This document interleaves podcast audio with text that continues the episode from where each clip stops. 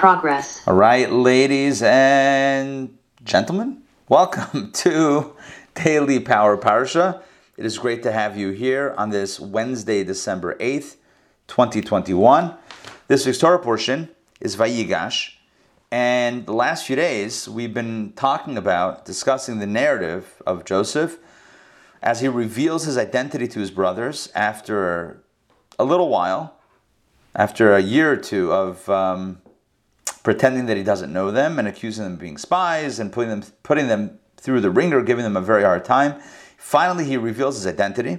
He tells them, his brothers, that he's not upset at them, that he recognizes that this is not them who sent him to Egypt, but it's rather God who sent him to Egypt to serve in a positive capacity, namely to provide his own family, including those very same brothers, with sustenance during years of famine.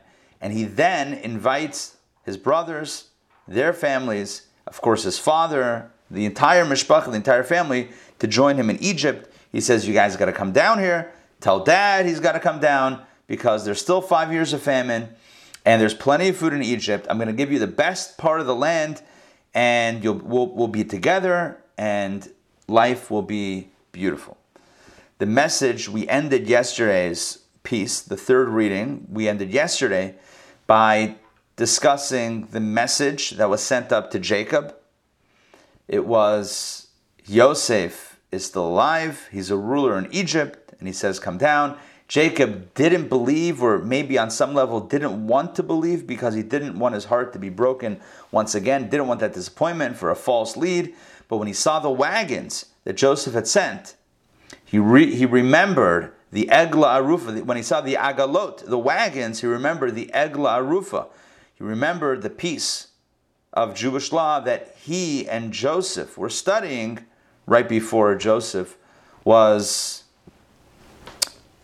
kidnapped and, uh, and sold as a slave some 22 years prior. And with that, the final words of yesterday's reading was, and Jacob's spirit was revived. For 22 years, he existed in a deep state of mourning, a deep state of sorrow. Finally, his spirit is revived. This takes us directly to reading number four, which is appropriate for Wednesday. So let's jump in. Vayigash, Genesis. Rabbi? yes. Oh, God, But you know, we've learned that we're not to be, you know, we're not to be continuously sad like that, and that's why you know, like even after death, mourning is prescribed. You know, you know, different Yes. levels, and it constantly diminishes until Good. we, not soon after, find our full life again. Yes, excellent. Excellent, excellent, excellent. Good question. Um, in typical cases, that is true. But, and this is something that we're going to speak about tonight at the Torah Studies class, there is a blessing, there is a bracha that God embeds in creation. And that is that a person naturally, as time goes on, their, um, their sorrow, their, their grief is alleviated the, the more time passes. But that's a special blessing that's given for those who have passed away. But in this case, uh, Joseph had not passed away, which means that the blessing of kind of being able to, to, to move on with one's life had not been granted in this case.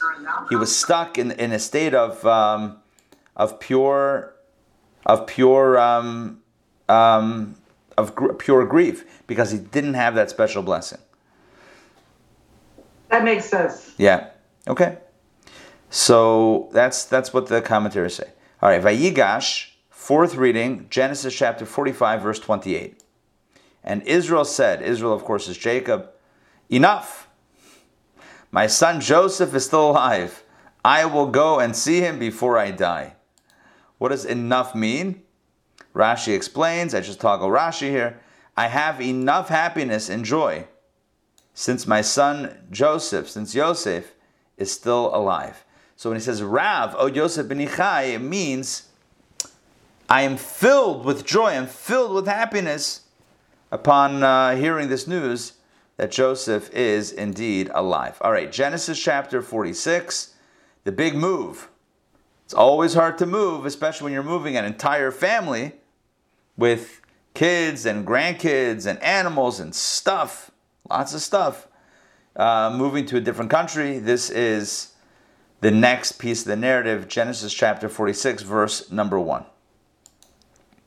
Um, let's welcome Sandrine and Olia. Welcome. It's great to have you guys here. And Israel and all that was his. So Yisrael, Jacob, and everything that was his, family, possessions, etc., set out and came to Be'er Sheva. So they they started journeying to Egypt. They stop in Be'er Sheva. And he, and he, Jacob, Israel, slaughtered sacrifices to, to the God of his father Isaac. So on his way out of the Holy Land, he gives God an offering. He gives God some sacrifices. And God said to Israel in visions of the night, in a dream, in a vision, and he said, and God said to him, Yaakov, Yaakov, Jacob, Jacob. And Jacob said, Hineni, here I am. You know by now that Hineni, here I am, is a one word Hebrew phrase that means complete presence, complete, completely being there with the other. Hineni, here I am. I love how in this one verse he's called Israel and Jacob. God said to Israel, what do you say? Jacob, Jacob. Just so you see the inter, um, what's the word I'm looking for? The how interchangeable the two names are. In the same verse, God spoke to Israel and he said, Jacob, Jacob. Here I am. We explained that a few weeks ago. I'm not going to get back into the explanation of why the two names and what they mean, but just here's an illustration of how interchangeable they are. And he said, God said to Jacob, I am God, the God of your father. Do not, listen to this, do not be afraid of going down to Egypt for there I will make you into a great nation. Don't, he, he, obviously God knew that Jacob was apprehensive, leaving the promised land, leaving the Holy Land, leaving the land of his father Isaac and his grandfather Abraham, leaving the land that God told Abraham, Lech Lecha, go to this land. He's now leaving this land, moving to Egypt.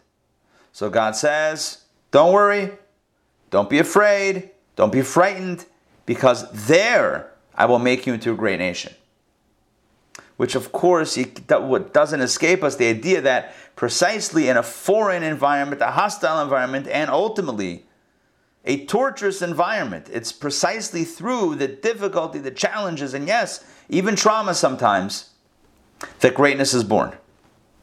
Not automatically, but that precipitates. Show me a person that has accomplished great things Show me a person that is a strong person, a real person, a true person, an honest person, and I'll show you someone who's been through challenges. Because the, the challenges create greatness or help, they're, they're an ingredient in the creation of greatness. So God says to, to, to, to Jacob, Don't be afraid. You're going to go to a foreign land to the land that is the most despicable of all other lands spiritually. It was the most depraved land, a land in which ultimately there will be enslavement of, you, of, your, of your descendants. But don't be afraid, you will be a great nation. God adds another blessing to his promise, or another promise to his blessing, whichever one, same thing. I will go down, says God, I will go down with you to Egypt and I will also bring you up. And Joseph will place his hand on your eyes. Let's toggle Rashi. Let's see some, some depth in what, what God says over here.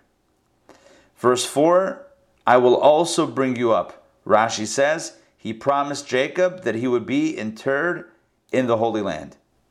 So, what God is saying to Jacob is, Don't worry, when you pass away, you're not going to be left and buried in Egypt, you will be brought back up to the cave of Machpelah in Hebron in the Holy Land.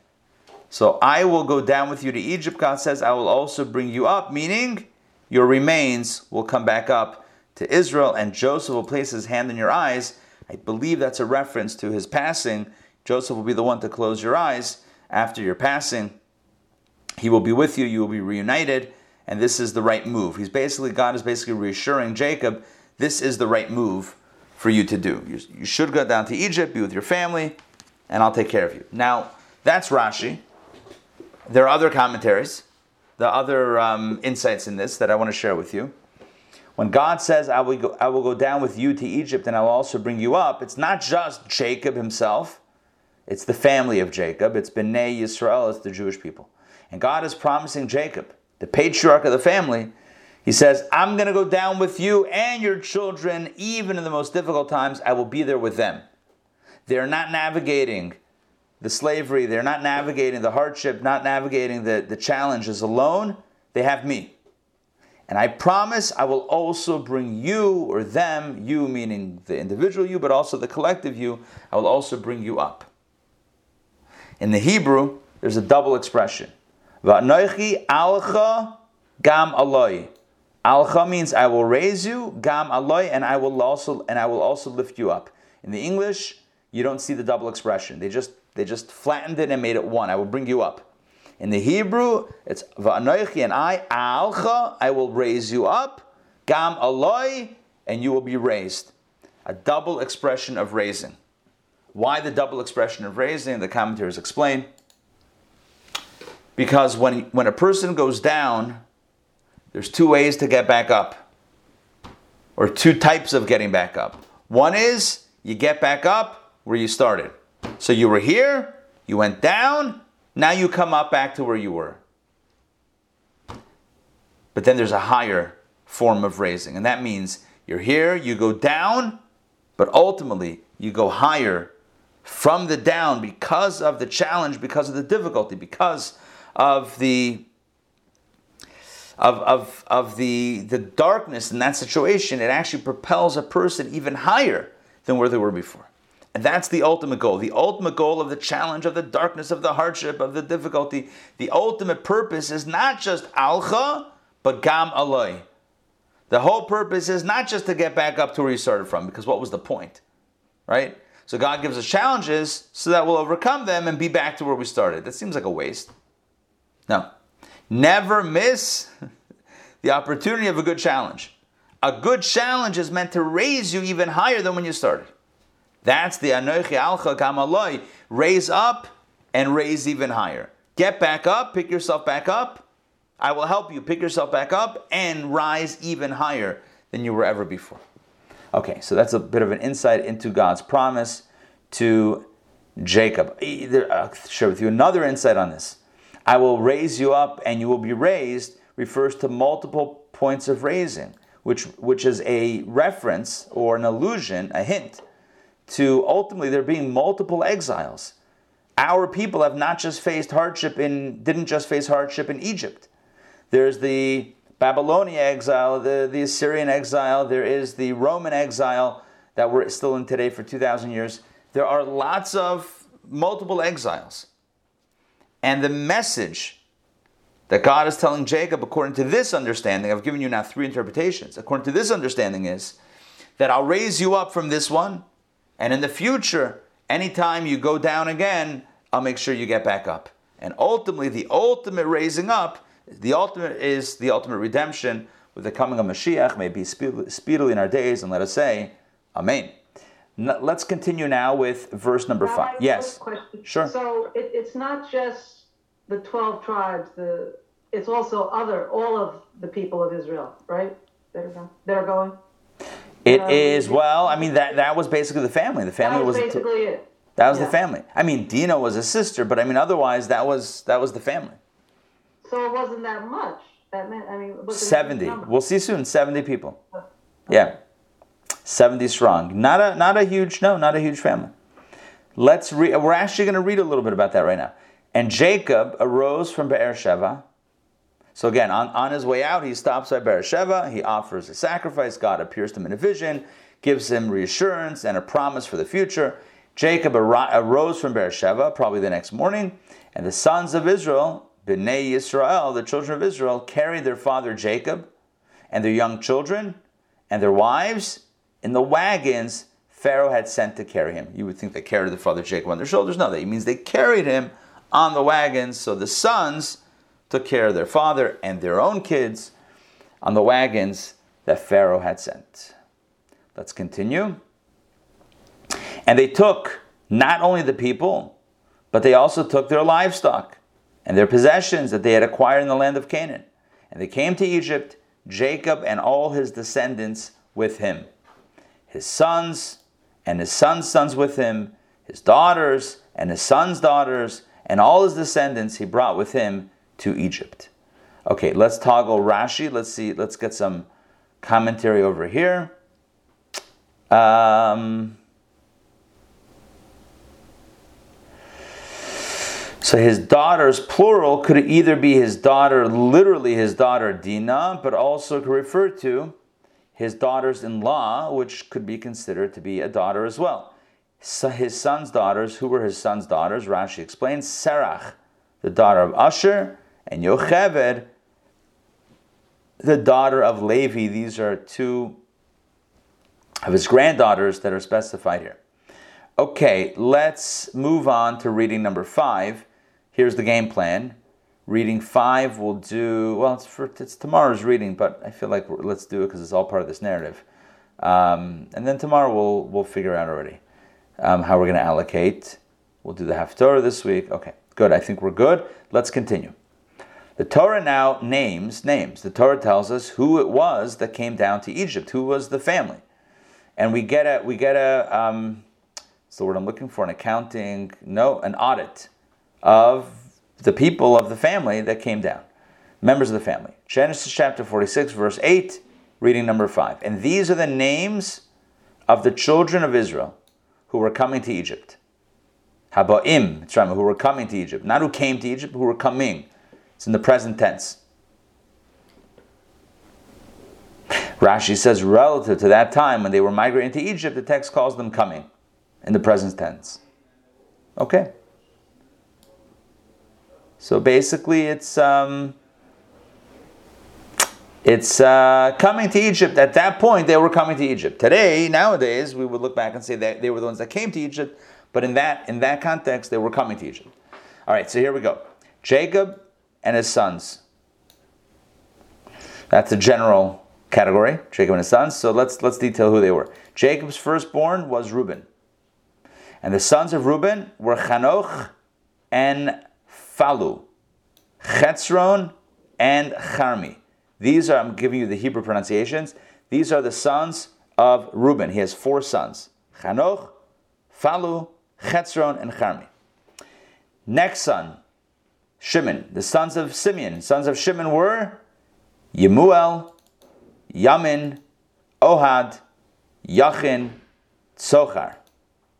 And Saul and Shaul, the son of the Canaanites. Saul, the son of the Canaanites. Okay, what's the meaning of that? Rashi explains the son of the Canaanites. This is Saul was the son of Dinah Look at that. The son of Dinah who had been possessed by a Canaanite. Possessed doesn't mean like a demon, like a spirit. Means who had been abducted and abused by a Canaanite, by Shem. So when they killed Shem, Dinah did not want to leave until Shimon swore to her that he would marry her. So he married his sister, which is not uh, kosher in Jewish law. It's not uh, according to, to Torah law and post Sinai, etc.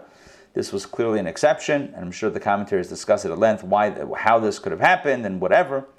But it seems like after her trauma of her abduction and and uh, and assault, Dina essentially told one of I mean her brother Shimon was one of the ones of Shimon and Levi who had taken out Shechem and the whole city, she told she told um, Shimon, she uh, she she she needs a promise that he's going to marry her, and he married her. So that that son was Saul, the son of the Canaanites. Who's the Canaanites?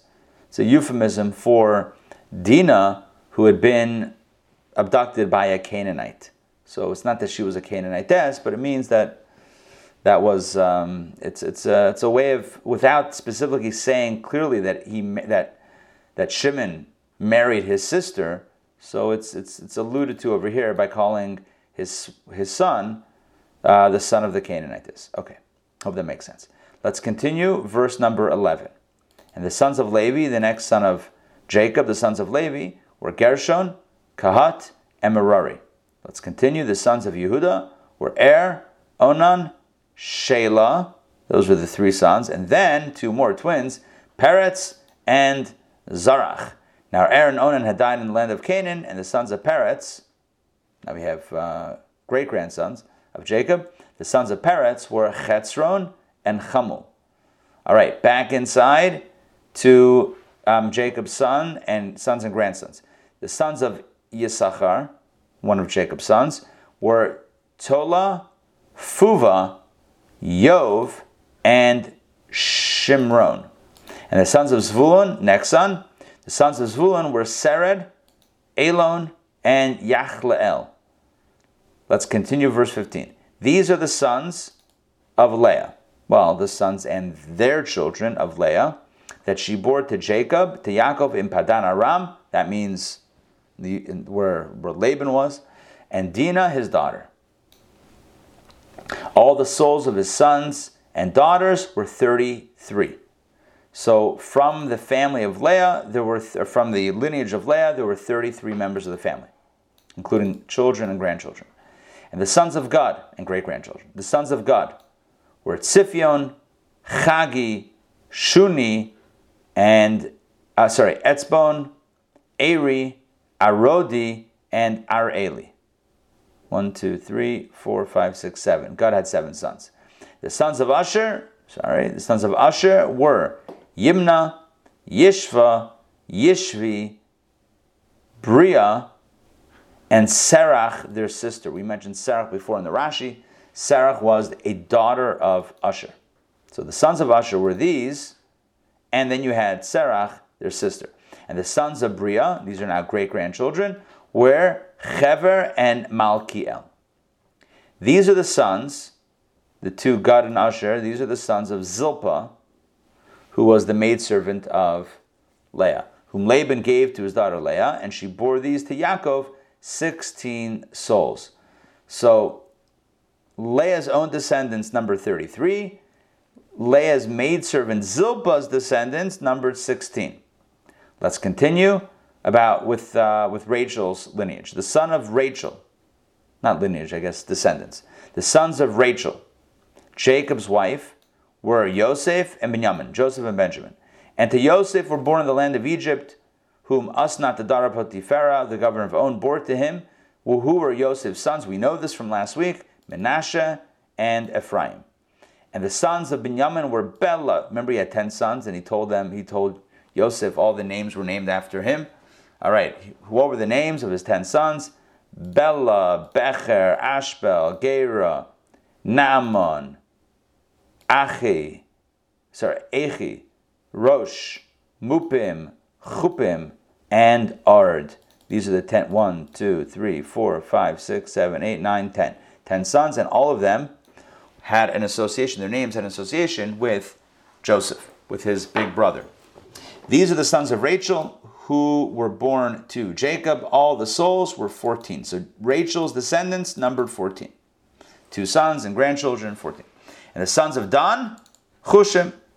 And the son of sons of Naphtali were Yachzael, Guni, Yetzer, and Shilem. These are the sons of Bilhah, whom Lavan had given, Laban had given to his daughter Rachel, and she bore these to Jacob. All the souls of, sorry, all the souls were seven. So we have here four family units within the family because there were four wives. I mean, two wives and two maidservants, but essentially there were four women who gave birth to the 12 tribes. So Leah's descendants, number 33. Bilhah's descendants, sorry, Zilpah's descendants, numbered 16. Rachel's descendants, numbered 14. And Bilhah's descendants, numbered 7. All right, I'm going to stop sharing for a moment and do a little math here. 33 plus, hold on, 33 plus 16 plus 14. So I'm going to do 33 plus 30 plus 7 equals 70. Amazing. All right, beautiful. Jumping back in.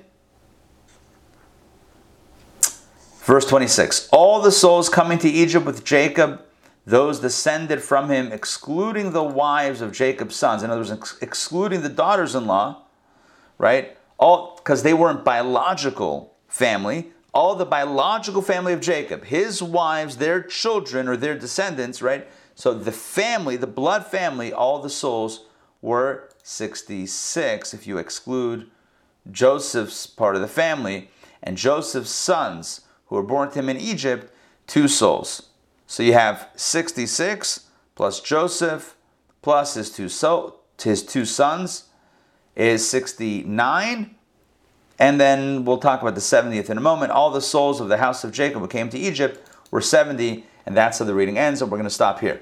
So um, there is a little bit of a question about the math. How do we get from 69, right, 66 plus 3 to, to, to 70, which is 69? How do we get that extra one?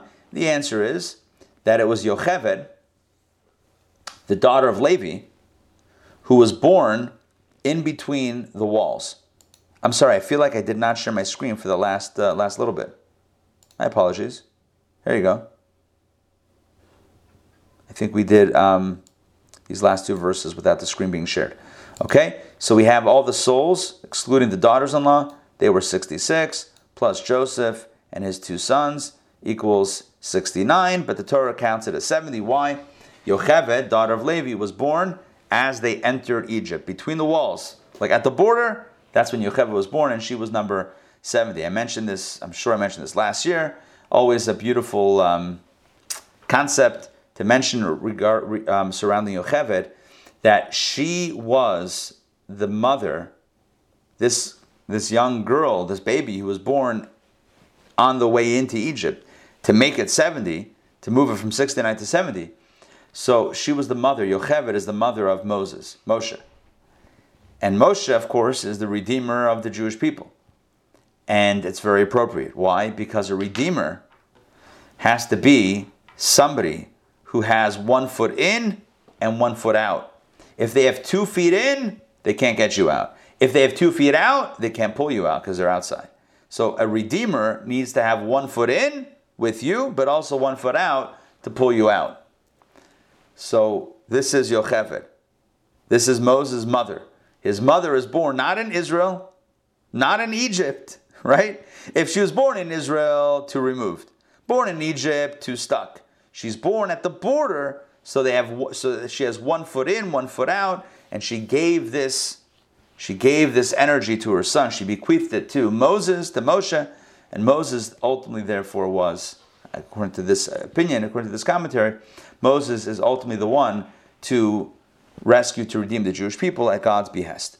Okay, let me toggle some Rashis over here and see if there is some some commentary. Um, we did about we talked about Dina.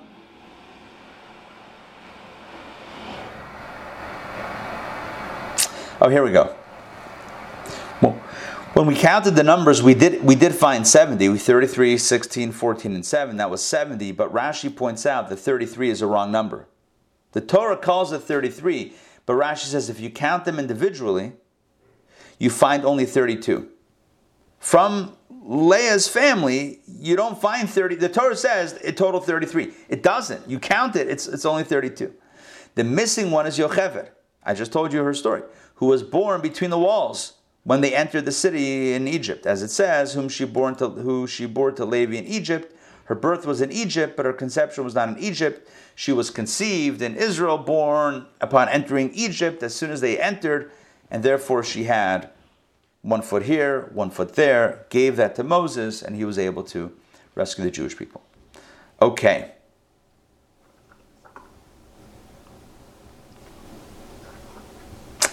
Very interesting Rashi before that. Might as well mention it. I don't think we're going to go too deep into it, but just something that, that is interesting. So it says, These are the sons of Leah and Dinah his daughter. So the sons, so regarding the boys, it's the sons of Leah. The boys are attributed to their mom, Leah. Dinah is referred to as his daughter, in other words, referencing the father. So the boys are attributed to mom, and the girls attributed to dad. So Rashi says the males are attributed to Leah and the females to Jacob to teach you that if the woman emits seed first, she gives birth to a male, but if the male emits seed first, she, the woman, gives birth to a female. Uh, what the question is, what does it mean seed? That's a subject of a lot of uh, discussion and commentaries, and again, not going to get into that right now. But it's an interesting concept that's brought in the Talmud, Tractate Nida, about conception, childbirth, and gender. Very interesting uh, piece. Feel free to uh, to look into that in your spare time. Okay, moving along. Um, it says, verse 19, we read before, the sons of Rachel, Jacob's wife. So Rashi points out that little addition that Rachel was Jacob's wife, concerning none of them, none of the other three does it say Jacob's wife. So why does it say here? The meaning is that she was the mainstay of the household. She was the primary wife. She was the Ikarai Shalbayit. She was the, the mainstay of Jacob's home. I think I'm going to skip this. Actually, no, I do want to mention.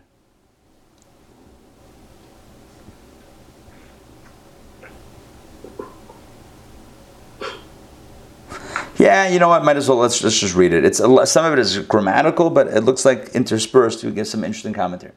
All right, Rashi says like this: All the souls coming with Jacob, who left the land of Canaan to come to Egypt. Right? They that was that that number was sixty six. Not, not the ones, not Joseph and his kids, those three that were in Egypt. These are the ones who were coming with Jacob, leaving Canaan. The, those were 66. Now, this word haba'ah is in the past tense, but in, is not the past tense, but in the present tense. Similar to in the evening she would come, and like, that means to come with the sheep, and like, behold, his daughter Rachel is coming with the sheep. Oh no, I'm sorry. The evening she would come, no, that's from the book of Esther. Erev hiba'ah. Try to remember the context of that.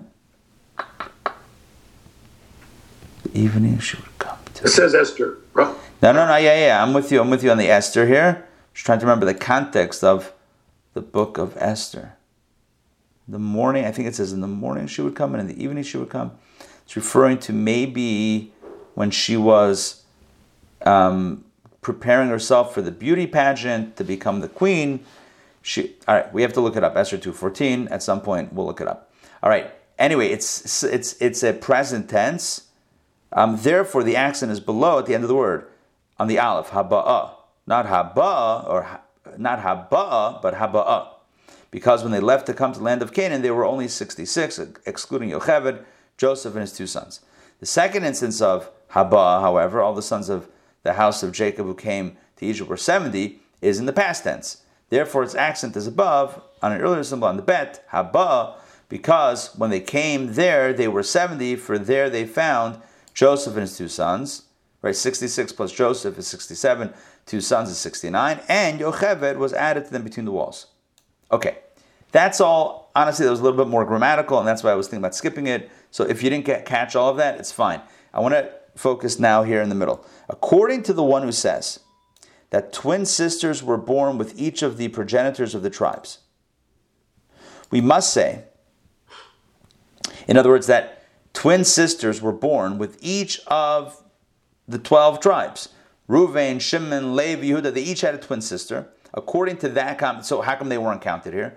According to that commentary, we must say that they died before their descent to Egypt, for they were not counted here. So Rashi says there is an opinion that says that when each of the 12 sons were born, there was a twin sister born along with them. So how come they're not counted? You have to say that they died. Again, does it seem like a stretch, far fetched? Sure, but this is how Rashi is trying to justify that opinion with this reality that they're not being counted here. I found in Leviticus Rabbah, uh, it's such a weird name to call it, Vayikra Rabbah. I mean, Rabbah's Hebrew might as well call Vayikra Hebrew, whatever. I found in Vayikra Rabbah, which is the Medrash on Leviticus, that Esau had six souls in his family. Esau had six family members, and the text calls them Nafshot uh, Beito, the souls of his household, plural. In the plural, because they worship many gods, and his family each one, each his or her own deity. Jacob had 70 souls, more than six, but the text calls them Nefesh in the singular because they worship one God. So here Rashi points out something beautiful from the Medrash that Esau's six family members, they're called um, nifashot, nafshot, plural, souls, plural. Whereas Jacob's 70 souls are called 70 soul in the singular, nefesh. Why? Polytheism, monotheism, pagan worship, belief in one God. It's the belief in one God that not only united them with the oneness of God, but united them with each other, whereas the diversity, diversity is a good thing, but whereas the, the polytheism, the idea of worshiping many gods, actually divided, splintered the uh, um, own family. All right, so that is the end of the second reading of today. We did two readings, four and five, a little extra bonus reading. So we have the story rounded out. Um, and what we read is how Jacob begins uh, begins uh, heading down. Jacob agrees. He says yes, it makes sense. He goes, starts heading down to Egypt. Stops in Beersheba, brings an offering. God gives him a blessing and a promise. All good things. And that's it. Rabbi, Yeah. Rabbi, Can you expound upon, please, that? Right. So, you know, was the famine the there had to be a famine, so they had to leave Israel. Yeah. And, that and then so God. Yeah. declare, I will make you into a great nation. So what? What was what was in, what would be encompassing the great? How what would the great nation be? Good, good, excellent question. And and uh, really two points that I want to focus on. Number one, you know, we know that it's God's plan that they go down to Egypt because it happened, right? So hindsight is always in this case 2020. If it happened, it means, like we said last night, it's part of the matrix. It's part of God's plan. It's it, it, it's it, it nothing could happen that we would turn back, look back, and say, well, that shouldn't have happened. It's not. It's not. It's it's it's an impossibility. If it happened, if it's real that it happened, then it's real that it was supposed to happen. Right? That's that's the way it is.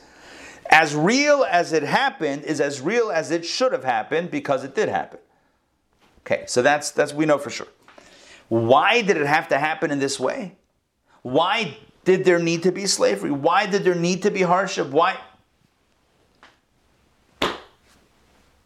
I, I can tell you what the I can tell you what transpired. Why already is uh, that's already playing architect. That's playing source.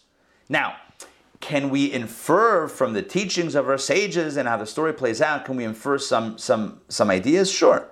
One idea is greater light emer- is the light that light that emerges from the darkness is greater than, than light without darkness. So that, that's one thing we know. Yisr na'ar min. There's a greater light that emerges from darkness. So it's precisely from this dark space of Egyptian exile that the greatest light is born. They couldn't have, according to our sages, they couldn't have received the Torah without first going through the Kor HaBarzel, the smelting pot that was Egypt.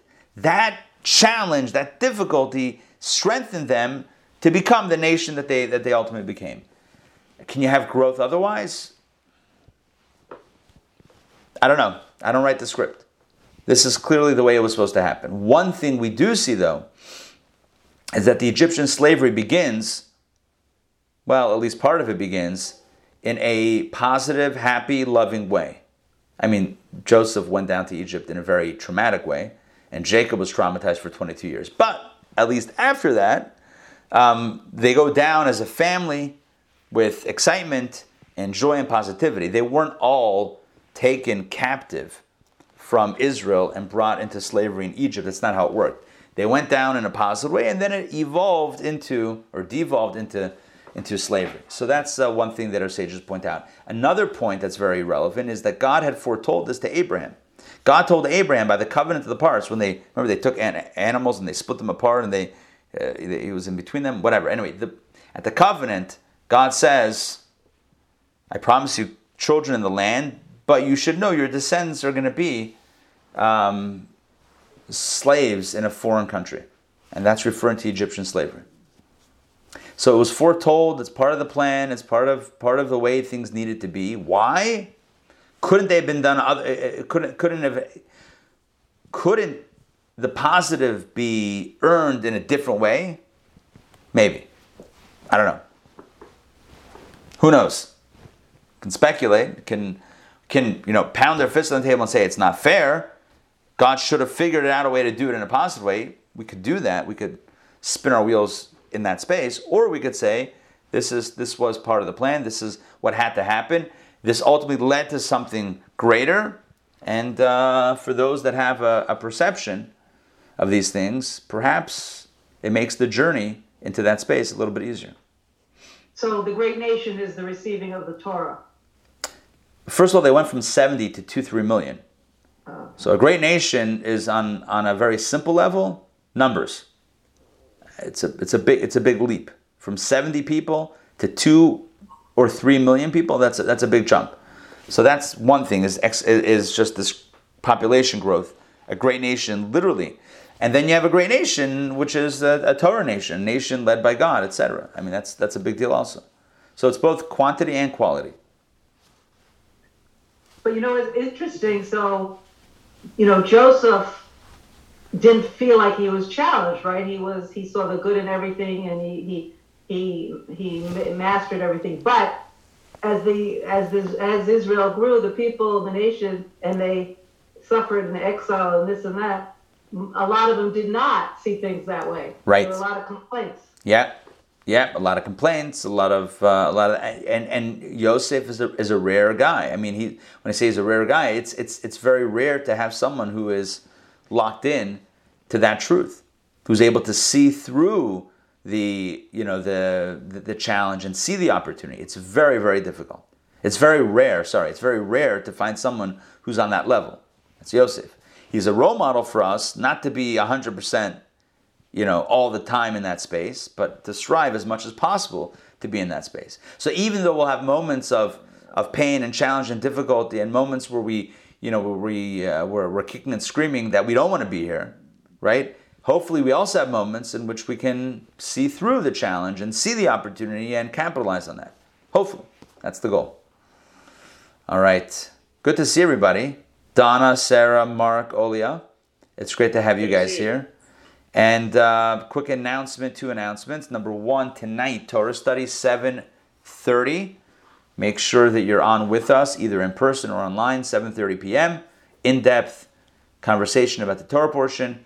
Number two, tomorrow night, join us in person for Bound to Inspire, an evening dedicated to great Jewish books and great Jewish study. We're going to have a showcase of over a hundred exceptional Jewish titles available to peruse and to purchase if you wish. Um, we have a PowerPoint, we have a multimedia experience that will depict and, and, and, and show some of the most priceless books, Jewish books of all time, and the history of, of Jewish printing. We have a cocktail reception, wine and other beverages, and some good food. So join us tomorrow night starting at 7 p.m right here at Chabad in Jeff's place.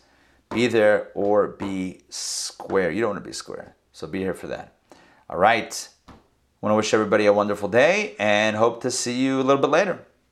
Take care, everybody. Bye. Bye, everyone.